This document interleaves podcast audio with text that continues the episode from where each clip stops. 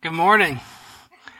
Uh, so, what am I supposed to do? What am I supposed to do as a so as a, as a pastor?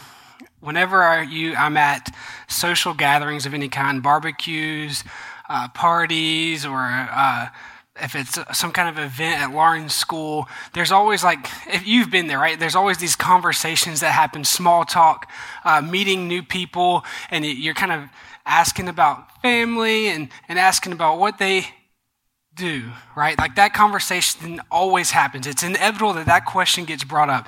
You know, so what do you do for a living? And so whenever I get asked that question, I kind of have this internal turmoil, if you will, because, because when I tell people I'm a pastor, a couple different things usually happen. The first thing is that they judge me and the fact that they think that I'm going to judge them, right? And so, especially if there um, has been alcohol around, um, immediately the beer goes down behind the back, or they sit it on a table, or they say, "Oh, cool, you're a pastor." and slowly turn and walk away, right? Or, or they apologize, say, oh, you know what, I'm sorry for the, I'm sorry for using the bad language around you. And, and people, when they find I'm a pastor, they feel like they, they have to change who they are for me. And really, I don't care how they act around me. You know, I, my goal is not for them to base the way they behave on my views, right? I want them to see God through me. And so, so I, I worry about saying, hey, I'm a pastor because I know it's going to bring out those reactions. But I also love to tell people I'm a pastor because that does happen. But a lot of times I get a different reaction. Sometimes people begin to kind of berate me with questions, right? And uh, sometimes they're tough questions, like questions out of the Bible. You know, the Bible says you're not allowed to wear clothing that's made of two different materials, but all of our clothing is made out of two different materials. How do you justify that? Or, or you know, there's this passage in the Old Testament that says this. Or, or what about where, where, where what's his face that talks a lot says that women can't talk in church? Or, or what about, and they become, they come up with all these questions. Sometimes they'll, they'll bring a verse up that they saw on Facebook that isn't really a verse, but somebody put something fake out there. You know, and they have all these questions. And so I kind of, it's kind of sometimes to try and trap me, but sometimes it's really out of curiosity. And I love to have those conversations and answer those questions. But, but you know what question that in all of my years of ministry, which I know is not a lot, right? But, but if you count volunteering at youth, going to camps, going to school, I mean, I've been doing some form of ministry for, for eight years, right?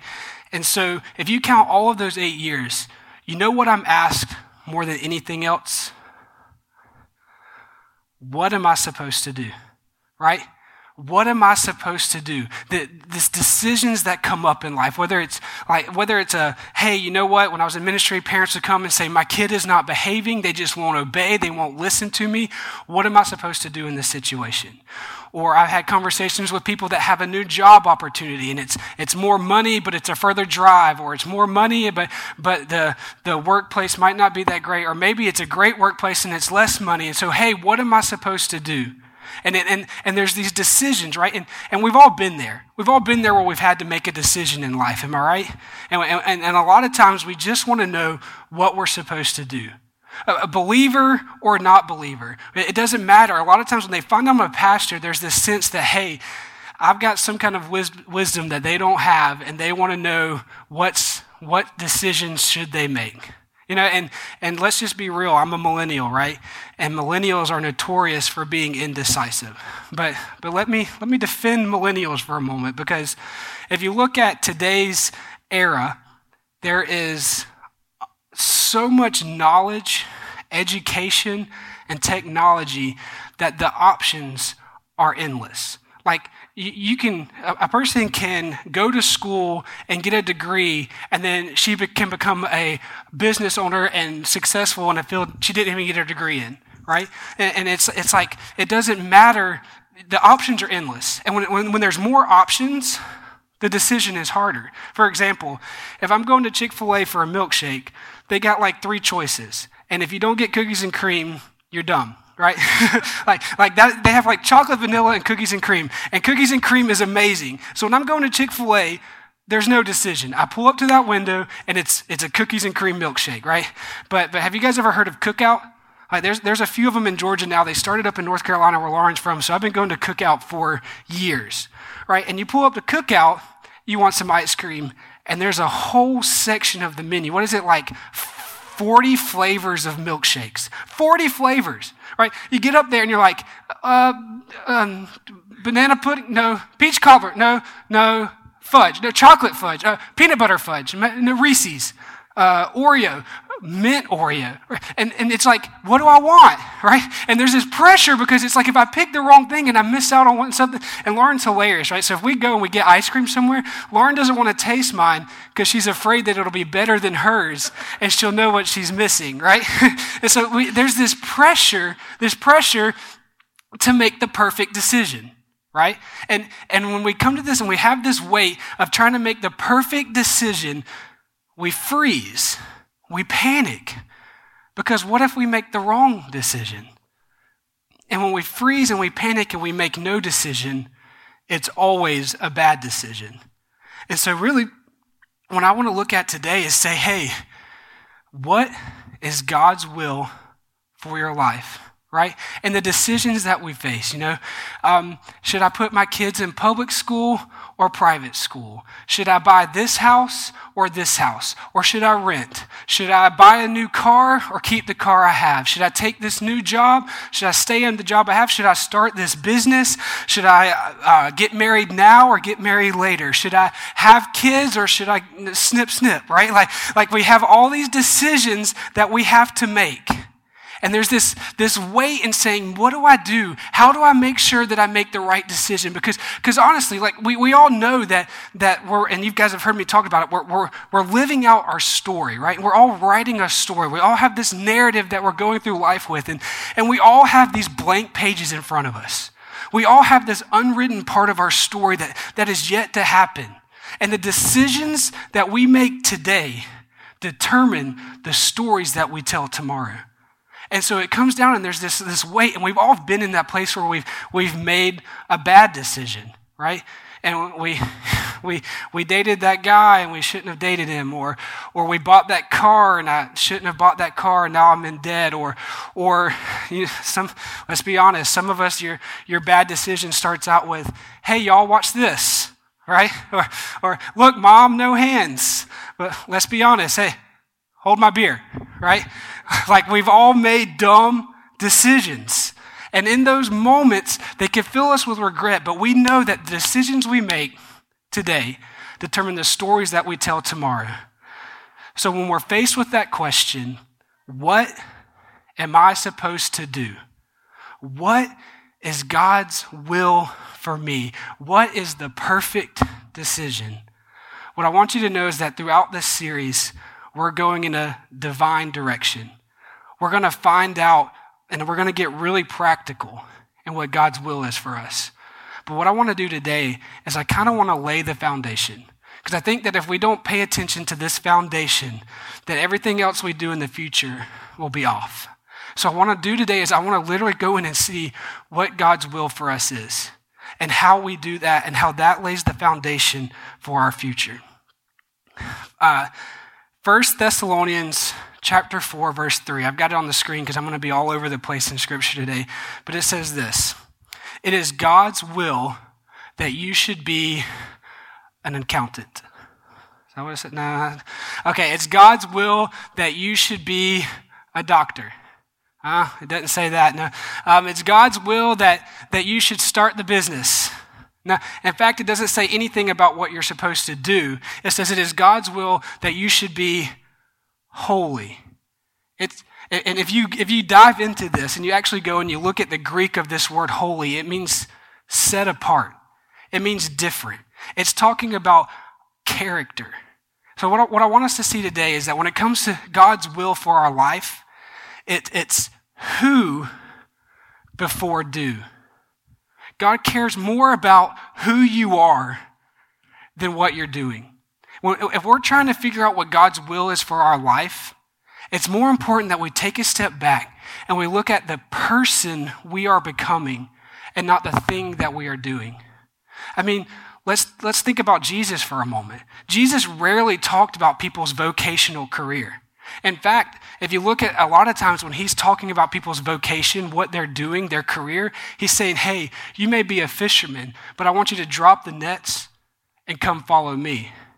Hey, you may be a tax collector. That might be what you're doing, but I want you to come follow me. Be my disciple as we develop your character. See, he was more concerned with people's character than their career. And I think that if we are going to walk in God's will, that we need to understand that it's who before do.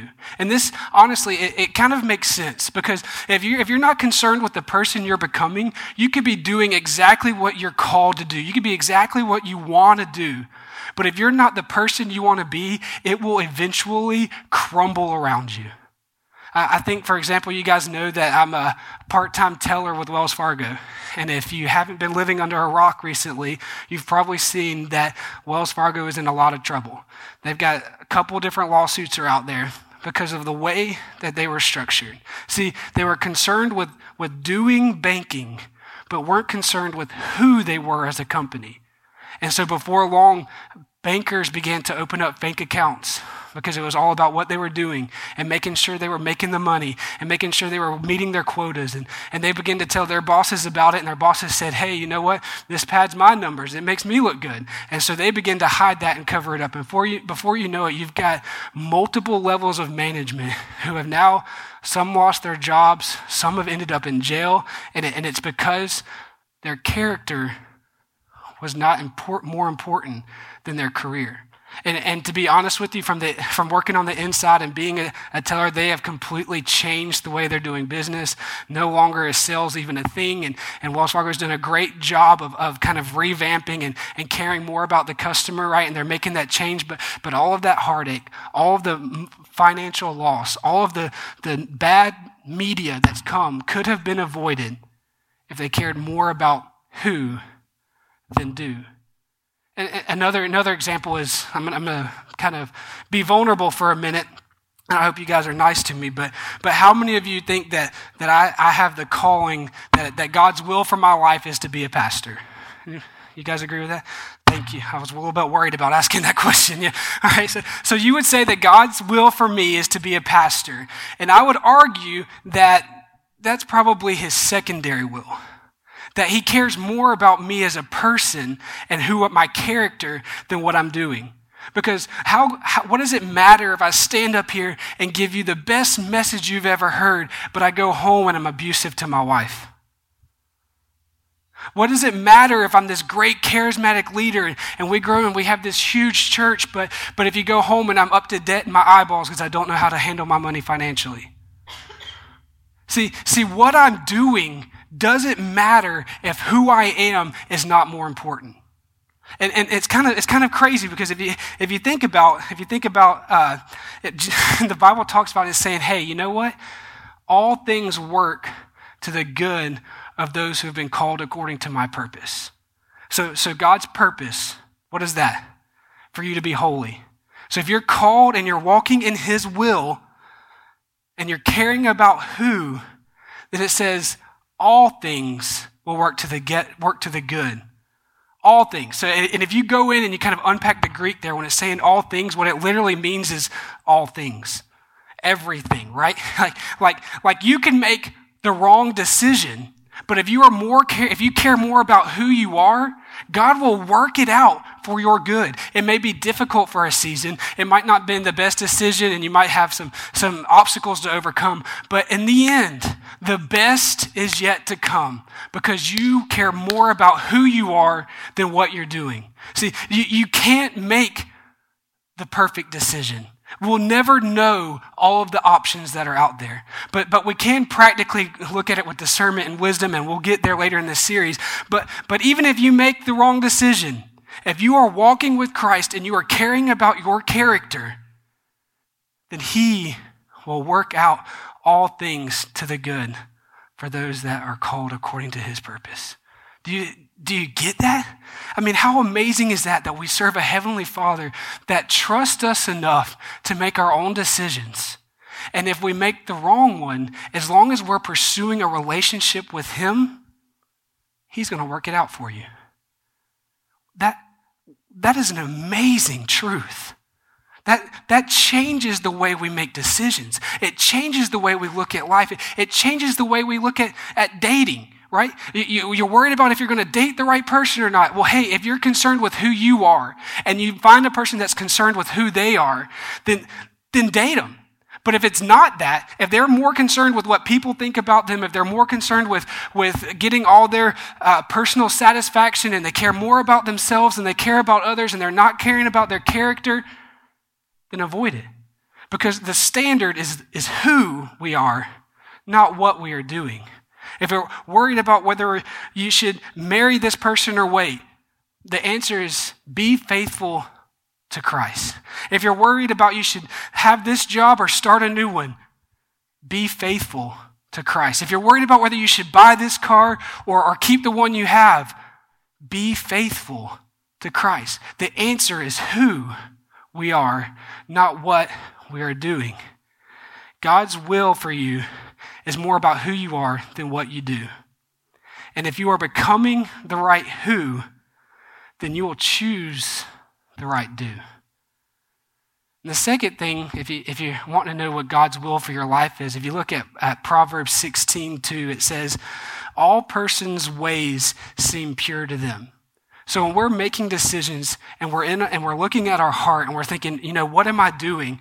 Our motives will seem pure to us. But it says that that motives are weighed by the Lord. It means that that why you're doing what you're doing matters to God. If you look at Galatians 1:10 it says Paul is talking he says am I now trying to win the approval of human beings or of God? Or am I trying to please people? If I were still trying to please people, I would not be a servant of Christ. He's saying, Look, I've got the, the, the, these two things that I can try to serve and I can care about. My motives can be about pleasing people, or my motives can be about pleasing God. The point is that our motives matter. David writes in the psalm, he says, Search my heart, O God. Remove anything that is impure. So, so if who comes before do, and motives matter to God, that means that why comes before what? Why you do what you do is more important than whatever it is you're doing. And, and this makes sense, right? Like, if you think about the why, honestly, what, what are your goals? Think about it. If your goals are truly worth something that is, is worth reaching for, then you're going to run into some roadblocks. There's going to be hard times. There's going to be be times when it doesn't seem like uh, all the financial needs are going to be met. There's going to be times when the school loan doesn't go through. There's going to be times when you fail that test, or there's going to be times when you, you get called back for a second interview and then they never call you back and tell you you got the job. There's going to be times when you uh, argue with your kids. There's going to be times when you argue with your spouse. There's going to be times when, when your company has to downsize and you get laid off. There's going to be difficult times. If you're pursuing something that is worth pursuing, it's going to get difficult. And if you're so caught up in what you're doing and then that what goes away because of some kind of obstacle, we're going to be tempted to drop that what and pursue a new one. But if we define our why and we know why we're pursuing whatever it is we're pursuing, then when the hard times come, we've got the motives we need to persevere through the trials. We got the motives. We know why we're doing what we're doing. And just because it gets difficult, we don't give up because we're pushed by our why, not by what we're doing. And, and the good news is, the good news is, Scripture tells us why we should do whatever we're doing. If you go to, to um, let me make sure I get it right. Col- Colossians 3, uh, verse 17, it says, Whatever you are doing, whatever in word or in deed, do it all in the name of the Lord Jesus, giving thanks to God the Father through him. Whatever you're doing, if you're a stay at home parent, if you're a CEO, if you're a barista, if you're a student, if you're whatever it is you're doing, it doesn't matter. See, the what doesn't matter. Whatever. Why you do it is to bring glory to God. And in that moment, you know that when trial sets in, that God's glory shines brightest when you persevere through difficult times, then you know your why is because God is in control and He is why you're doing it. And that's why we, that's why we do things with excellence. That's why if you're at the, the bottom level of whatever job you're in, you do that. If you're, if you're cooking fries, you do that with all that you are. And you do fries with the most excellence that you could do, do fries. And then you know what? Your, your boss sees that and says, hey, you know what? We're moving you up to burgers. And then you do burgers with the, all that you have and you climb that ladder and you work with all that you have and you do everything for the glory of God. And when times get difficult, you keep pursuing excellence. And, and I want you to notice that, that the title of this series is Divine Direction, not Divine Destination, because we don't arrive. Nobody's going to be perfect. But, but in the book of Matthew, we, we, we hear that we're supposed to be perfect as our Father is perfect. There's this holy pursuit of obedience, there's this holy pursuit of bringing God glory. Why more than what? And whatever you do, do it for the glory of God. See, see, you, you won't do the right what if you're driven by the wrong why.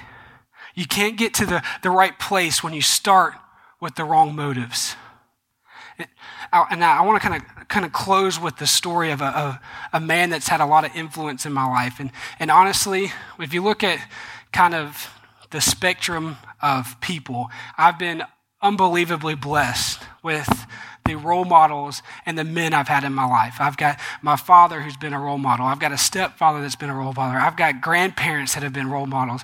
And, and I've had no shortage of men to look up to.